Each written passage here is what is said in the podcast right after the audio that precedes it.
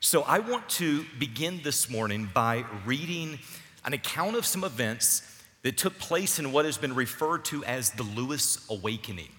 Now, for those who are revival enthusiasts, they're going to recognize this particular movement of God. It's one that is somewhat obscure from many of the major headlines, but it is absolutely significant. So I just want to read this to you. The first comes from Duncan Campbell. He was a Scottish pastor, died in 1972, and he, he said, and I quote, God was beginning to move, and we were on our faces before him. At 3 a.m., God swept in. About a dozen men and women lay on the floor speechless. Something happened. We knew the forces of darkness were going to be driven back and men were going to be delivered. We left the cottage at 3 a.m. to discover men and women seeking God. We walked on a country road and we found three men on their faces crying out to God for mercy. There was a light in every home. No one seemed to think of sleep. Another eyewitness to those events went on to say, when Duncan and his friends gathered at the church later that morning, the place was already crowded. A stream of buses came from every part of the island, yet no one could discover who told them to come. A butcher brought seven men from a distance of 17 miles, and all seven were gloriously converted. The Spirit of God was at work. All over the church, men and women, here it is again, were crying out to God for mercy. The meeting went on until 4 a.m. the following morning. Even then, Duncan Campbell was unable to go to bed. As he was leaving the church, a messenger summoned him to go to the local police station. There was a great spiritual distress. He found men and women on the road, others by the side of a cottage, some behind a peat stack, all crying out to God for mercy. Revival had come. That went on for five weeks with services from early in the morning until late at night or early the next morning. Then it spread to neighboring parishes. What happened in Barvas was repeated over and over and over again. Here it is listen. The sacred presence of God's Spirit was everywhere. Sacred presence of God's Spirit. From the Second Great Awakening, Charles Finney, a Presbyterian pastor, said this, and I quote The infillings of the Holy Spirit went through me, body and soul.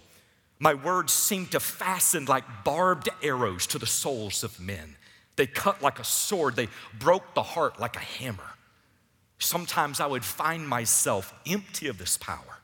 And I would go and visit and find that I made no saving impression. I would exhort and pray in the same results. I would set aside a day for private fasting and prayer. After humbling myself and crying out to God for help, the power would return upon me with all of its freshness. This has been the experience of my life. Here's a final piece. It was from the Welsh revival from back in 1904 and 1905. Quote, it was 1904. All of Wales was aflame. The nation had drifted far from God. The spiritual conditions were low indeed. Church attendance was poor. Sin abounded on every side. Suddenly, like an unexpected tornado, the Spirit of God swept over the land.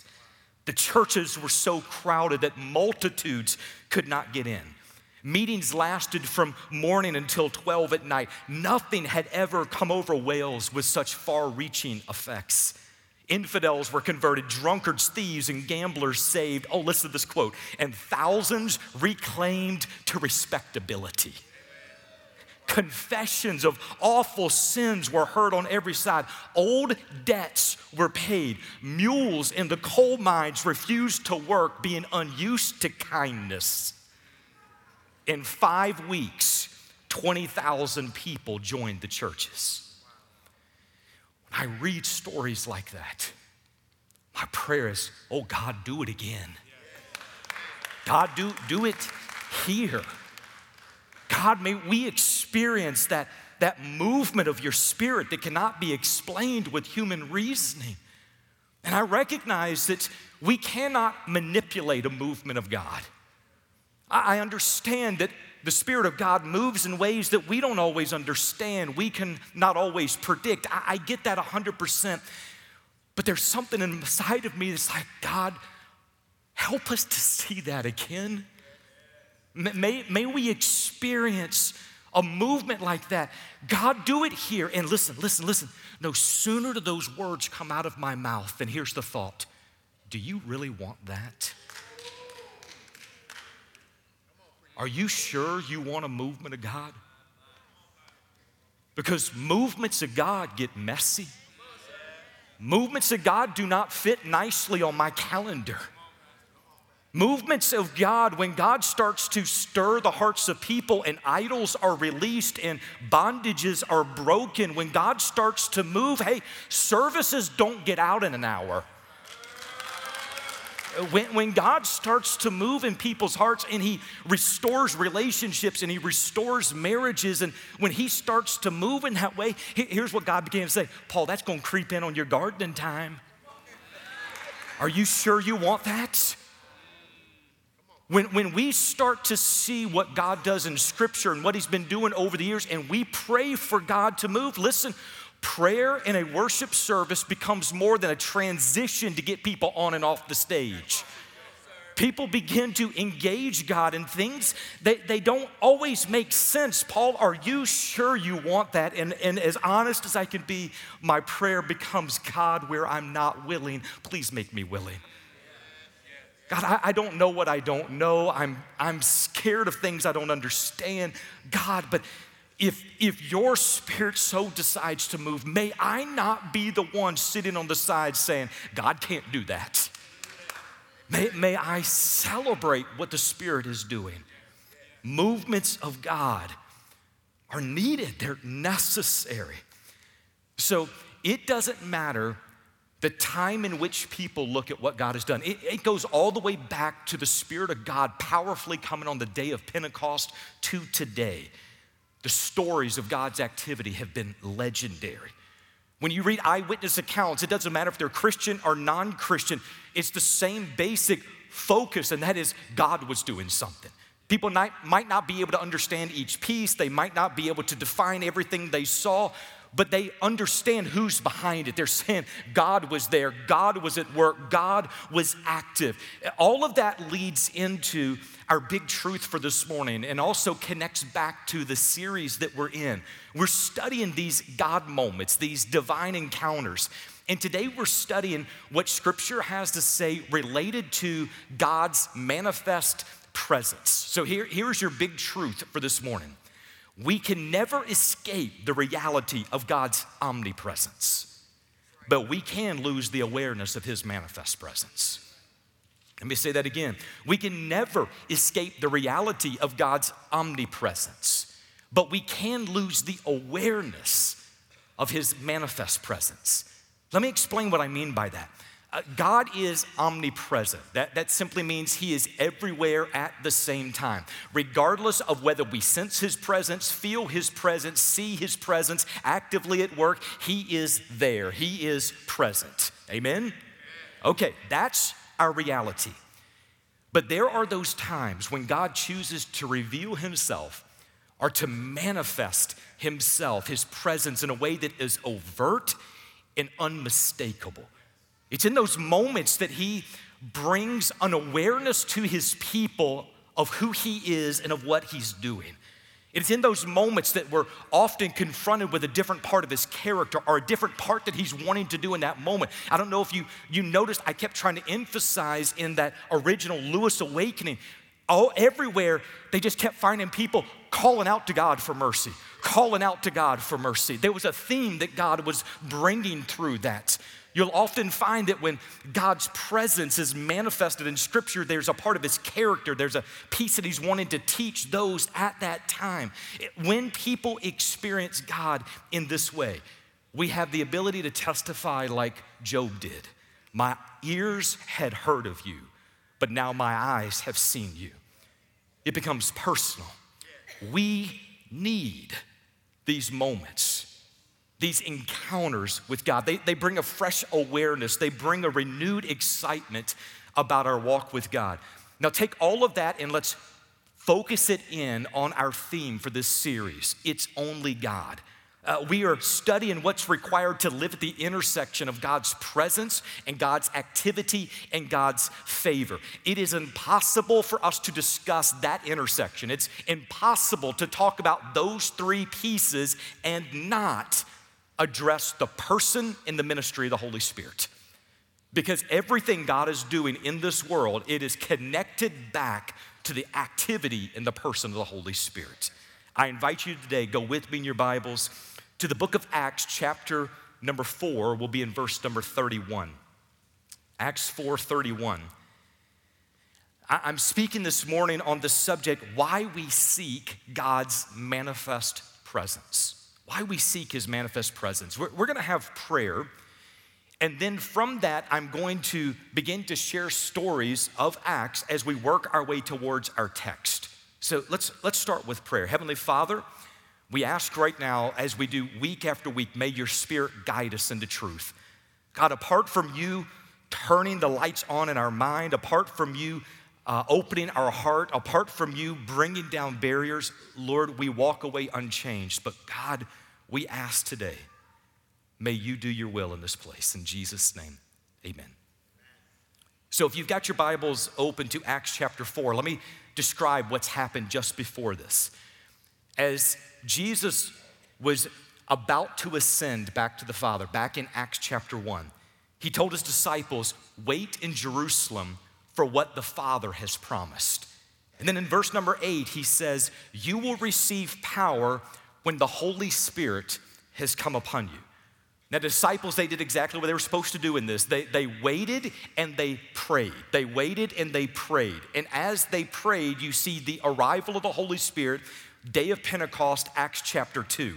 On the day of Pentecost, there was the manifest presence of God revealed in a way that was unique, in a way that was powerful. They began to speak in other languages as the Spirit gave them utterance. It says they were filled with the Holy Spirit. Uh, unbelievers who were there recognized God was doing something unique in that moment.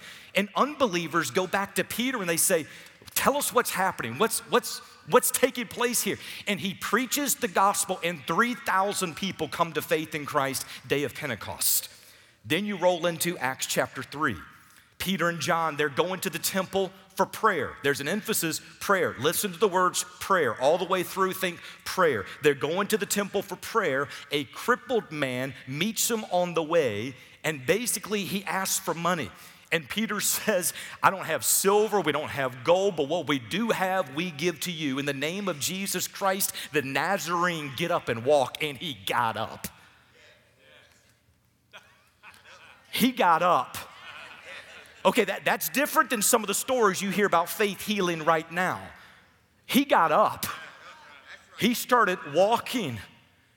And, and, and from this, you find that he opens an opportunity. Like people saw what happened and they're praising God and they're overwhelmed and they're also curious. And they say, where did, where did you get the power to do this? By what authority are you doing this? And Peter says, It's not me, it's Jesus. And he points them back to the God of Abraham, Isaac, and Jacob. And then from that, it says in chapter 3, verse 19, repent and return so that your sins may be wiped away, in order that times of refreshing may come from the presence of the Lord. Listen, repent, return, repent, return. Repentance precedes the times of refreshing in the presence of the Lord. So the religious authorities, they're disturbed by what they're seeing and they put Peter and John in jail. But the number of Jesus followers still continues to climb 5,000 at this point. The following day, the religious leaders take them back out and they say, By what power or in what name have you done this? Acts chapter 4, verse 8 Peter, filled with the Holy Spirit, filled, starts sharing.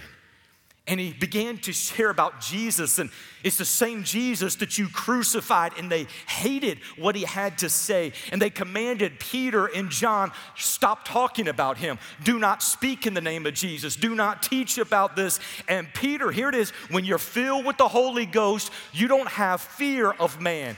Peter boldly says, We cannot stop speaking of what we have seen and what we have heard. The authorities, they let them go because they knew they couldn't stop this. And Peter and John went back to their companions, told them everything that happened. They began to pray. Here it is again. They began to pray. And it's at the end of their prayers that we get to our verse for this morning Acts chapter 4, verse 31. And when they had prayed, the place where they had gathered together was shaken. And they were all filled with the Holy Spirit and began to speak the word of God with boldness. These stories, they show a pattern. When, when God's people pray, as, as the Holy Spirit chooses to manifest Himself among the people, incredible change occurs. Oh, this is huge. This is huge. When Scripture speaks of God's manifest presence, something shifts, something changes, something happens. God does not manifest His presence for no reason. When God says now, when God chooses to reveal a part of who He is, there's something He desires to do in that moment and through that situation and with the person or people who are involved. Something is about to change. If you were to begin to look at the stories from Acts chapter 1 through Acts chapter 7, just those stories alone, you'll find that the presence of the Holy Spirit brought salvation, healing, boldness, conviction, generosity, fear of the Lord, wisdom for ministry, grace in the face of death, gospel transformation, unity of believers, and so much more. The, the repeated pattern of Scripture is this prayer often precedes God's manifest presence. Prayer often precedes God's manifest presence. People are praying and God comes in. People are sharing their needs with God in prayer. God meets them at the point of need.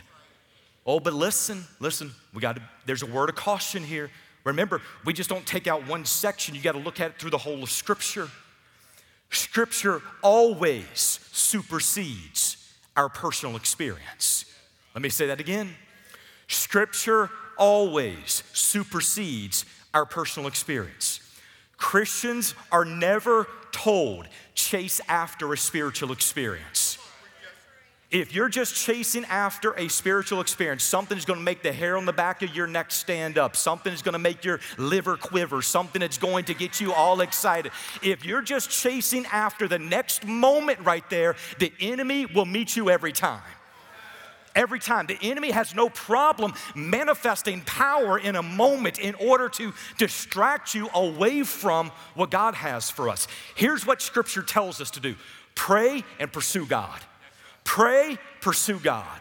Pray, pursue God. And here's what happens when we pray and pursue God, often the Spirit of God chooses to manifest Himself in gentle nudges of the heart that might just be between you and the Spirit of God. And sometimes He chooses to manifest Himself in ways that the world sees at one time. Either way, it's still good and it's still God. Uh, you've heard me say it before. It doesn't have to be big to be God, it just has to be God. We have to make sure that it is God who is the one that is leading. So, due to the confusion about who the Holy Spirit is, and, and due to the centrality of the Holy Spirit when it comes to the presence of God, the activity of God, the favor of God, we're going to ask and answer two big questions this morning. I, I promise this is not going to take nearly as long as what those notes look like. So here's, here's the first of this. The, the question is Who is the Holy Spirit? Our next question is going to be Why do we seek God's manifest presence? So we're going to break the first one down into two parts. The first is the person of the Holy Spirit. That is, who is He? I, need you all to hear this. If you don't get anything else out of this morning, please hear this. The Holy Spirit is not an impersonal force. The Holy Spirit is not the mysterious it. The Holy Spirit is God, third person of Trinity. There is one God who is chosen to reveal himself in three persons Father, Son, Holy Spirit. As third person of Trinity, the Holy Spirit's attributes are largely the same as the rest of Trinity. He is eternal, He is omnipresent, He is omnipotent. All of this is in your notes. He thinks and knows, He speaks, He loves, He has a mind and will. Uh, he can be lied to, He can be a witness, He can be grieved. The Holy Spirit is recognized by different names throughout Scripture. He is God, He is helper, teacher, comforter, counselor, and advocate. He is Lord. He, he is the Spirit and all the variations that come with that word Spirit of God, Spirit of the Lord, Spirit of Christ, Spirit of truth, Spirit of life, eternal Spirit. He is symbolized in Scripture as a dove, as wind, and as fire. So now let's talk just a moment about the ministry, the work of the Holy Spirit. It is important to see the ministry and the work of the Holy Spirit as being vital to everything we need as followers of Christ. Also, notice how the Holy Spirit is vital in, in the ministry of Jesus. And I'm not going to go through all of this. I've put it in your notes so that you could look at all the references afterwards. But according to Scripture, the Holy Spirit anointed Jesus to preach the gospel, assures believers of salvation, authored Scripture, baptizes believers into one body. You can keep going down. He empowers the believer, fills the believer, gives gifts to the believer glorifies Christ, guides us into all truth. He helps us in our weaknesses. According to what we find in Scripture, He leads the believer and liberates the believer. He produces fruit in the life of the believer. He's the one who provides victory over the flesh for the believer. All of this is the work of the Holy Spirit. He sanctifies the believer, seals the believer, strengthens the believer, helps us in our worship, like all the way down through there. Can you see how vital the Holy Spirit is to the life and the maturity of a child of God? Absolutely vital. Samuel Chadwick, a Methodist preacher, summed it up concisely. The Christian religion is hopeless without the Holy Ghost. Jim Cymbala said, and I quote, without the Holy Spirit, we are like the disciples before Pentecost, sincere but struggling with confusion and defeat. We need the Holy Spirit. So the Bible has incredible clarity about the nature and the work and the attributes and the mission of the Holy Spirit. But that still doesn't mean that all of the confusion is gone. Depending upon what group of Christians you hang around, there's part of the Christian group that they're so afraid of the Holy Spirit, they ignore the Holy Spirit completely.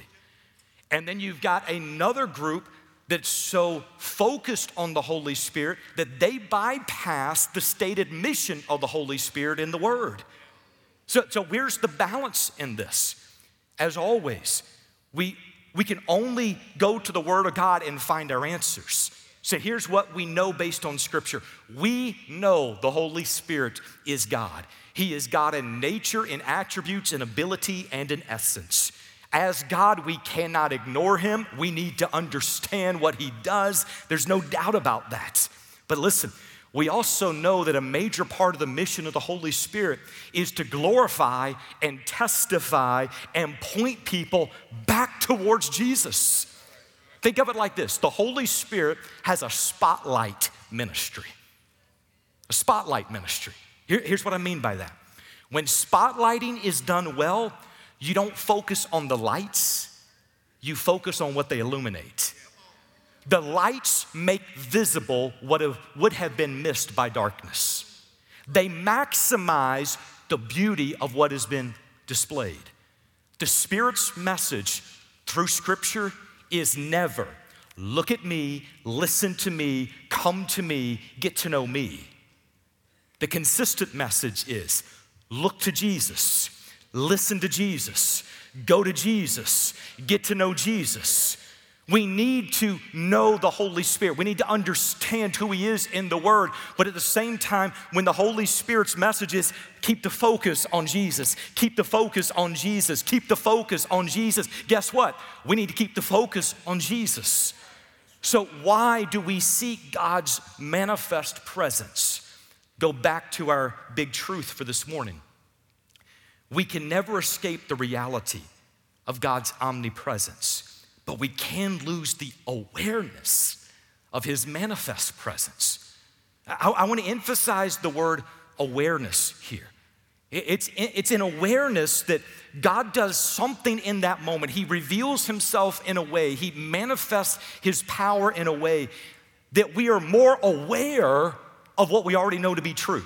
We already know he's there. We already know he's omnipresent, but there's that moment in which he makes us more aware, more discernible by our senses. It's in those moments of awareness when God's presence is more easily recognized that we get to know God in personal and often experiential ways. It's in those moments that our faith is strengthened, that our hearts are encouraged. It's in those moments that our spiritual journey is infused with new hope. Those are often the moments that we look back on and we say, God met me here. Now, was God always there? Yes, but something unique happened in that moment.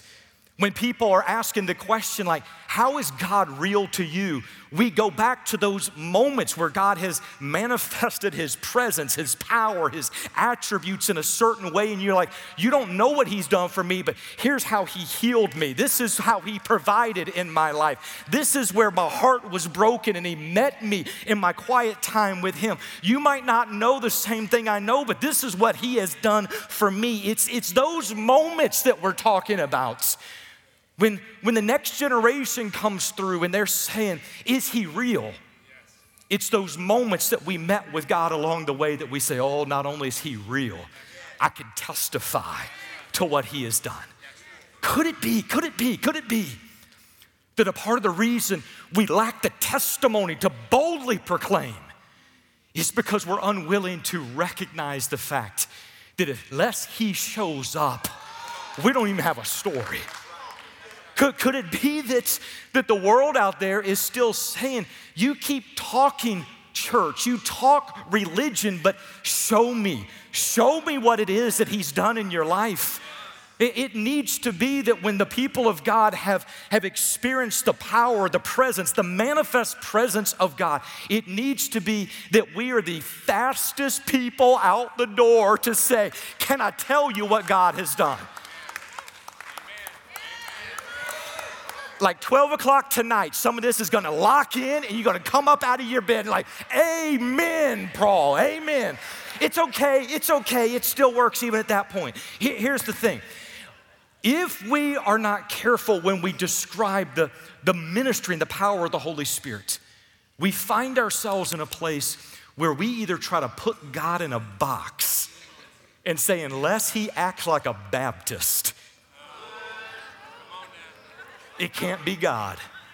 Watch out. Unless he moves like a charismatic, maybe it's not God. Do, do, you know the reason I put in quotes from different denominational pastors is because I want you to see from Presbyterians to Methodists to non denominational people. When God is moving, the testimony is the same. And here's what they want to lead you back to go back to the Word, go back to the Word, go back to the Word. It needs to line up with what Scripture is saying. So I'm going to do my best. I'm going to do my best to try to share a story as we close out. A, a, story that, Lord willing, will, will show what I'm trying to describe. This is a story that that a while back I attended a worship service. Unbelievably incredible church. But God gave me a front row seat to see the difference between His omnipresence and His manifest presence. And, and it was like learning in real time. So I'm gonna try my best to set this up. It was in the music portion of the service. Unbelievably skilled musicians incredible worship facility. There were songs that were hymns that were sung, there were contemporary songs that were sung. There was people from every age demographic you could think about in the room young people, middle aged people, senior adults. And for the first three songs, I sat there and I watched as no one was engaged. And I, I say that generally. I'm sure there were some in the room, but when you looked around, it was straight face, it was no singing. It, it, was people standing there motionless with a cup of coffee in their hands. And it was song after song that kept going through. And I, it, it grabbed me because knowing the demographics of age and knowing that there were hymns and contemporary songs, I just, I was taken back because I would have thought that when a hymn was sung, the older crowd would have engaged. I would have thought that when a more contemporary song was done, the, the younger crowd would have been more engaged. But on this one, no one was engaged. Just they just stood there. And then something happened at a fourth song. At a fourth song, there was a young lady, probably early 20s, who got up to lead a song. She wasn't even a member of the church. She actually was in from out of town. She helps lead worship at a church in California. And that fourth song, she steps into the, the stage, her head's down. As best I can remember, her eyes didn't even open up through this, the entire song. And she sang a contemporary song that it was like three weeks on the radio, like it's that fresh, that new. And when she sang inside of about the first 20 seconds, I looked around the room and coffee cups went down, hands came up, tears started streaming, senior adults worshiping, young people worshiping, middle aged people worshiping. I, looked around and it was such a stark difference between what I just saw a few moments ago to what I was seeing right now. I was having a hard time computing, but here's the thing I knew the band didn't change, the crowd did not change. All of the songs that they sang were theologically correct. There was not a moment where they tried to create something and say, hey, if you'll do this, then the Spirit of God would come. There was none of that. All it was was this little girl up there with a humble attitude, no diva, anything going on, head down, worshiping the King of Kings. And all of a sudden, it's like the Spirit of God fell on that place. And all of a sudden, it hit me. Unless the presence of God unless the presence of God is saturating the body of Christ. I am going to get up and preach, and it's going to be nothing but words. We are going to sing, it's going to be nothing but music. We are going to go out and to serve, and it's going to be nothing but activity. We are going to do our best, and our best is not going to be good enough. But what's going to happen is when God's people recognize the necessity of the Spirit of God manifesting His power, manifesting His presence, ushering us into a moment that we cannot explain sometimes, when we see the significance of this, here's what will happen it will humble us to our core. It takes the strut off when we walk into church. We look around and it's like uh, we don't rest on the fact that as long as we build a building, they're gonna come.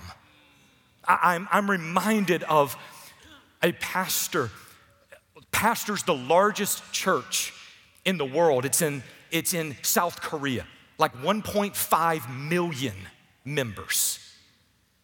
And when he came to the US and was touring the different churches, his comment was, it's amazing what man can accomplish without the work of the Holy Spirit. What, what happens in those moments? Here's, here's the thing unless God does something, we got nothing to offer. Unless God is at work in your marriage, you cannot change it yourself.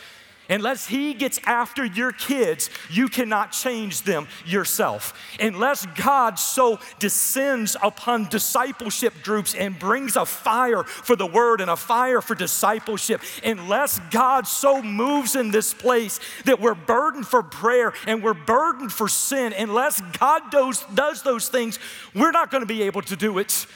And then, until we recognize that, we will keep striving and keep working and keep doing our best, saying, Is that enough? Is that enough? Oh, but there's power when what little we have is submitted to Him. Here's my thing if God doesn't do it, you and I definitely can't.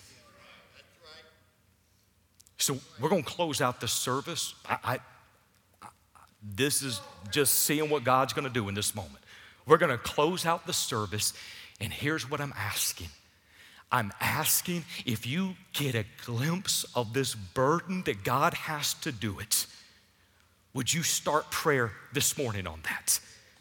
Don't, don't wait and say, I'll pray about that later. Let me process that at another time. Start this morning on that. I mentioned a couple of weeks ago about 10,000 strong and, and us asking that God would bring 10,000 people together who would be willing to pray at least 10 minutes a month over 10 specific needs of Sherwood. We did not put that out because we wanted to give extra activity to people. It is in desperation for the fact if God does not move, we have nothing to offer. So I'm going to ask if the pastors and pastors' wives, if you all would begin to make your way forward, our counselors make their way forward. I, am going to ask those of you right now that you've been a member of Sherwood for a while, I'm going to ask that you immediately start praying. Would God do His work in this room? I'm going to ask that as others are just working with what God's doing in your heart, let today be the day that we're saying, God, apart from you, we've got nothing.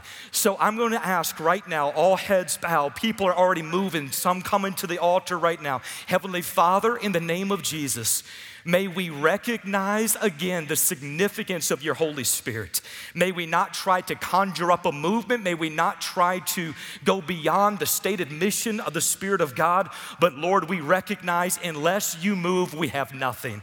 So, God, at this time, I pray for those that are hurting and those that are broken. Lord, may they find encouragement and hope in this message that only you can do the work. God, I'm praying for marriages right now that are on the rocks. Lord, may you be the one to do the work. I'm praying, God, for those kids and grandkids that have walked away, those that are distant from you right now. And there's a burdened grandparent who's been on their knees praying, Lord, would you infuse encouragement into their heart today that they're on the right track? God, I pray that your spirit would do what only you choose to do in this place, and we will be careful to give you the praise and the glory for what happens. In Jesus' name, amen. I'm going to ask if you would stand with right now. There's already people that are at the front. There's going to be a, a final song that we're singing. You can pray where you're at. You might want to join those that are already along the front. The issue is don't resist what the Spirit of God's leading you to do. It doesn't matter if everybody else understands, it doesn't matter if everybody else does not know what, why you're praying or why you have a need. I encourage you today, follow the promptings of the Spirit of God.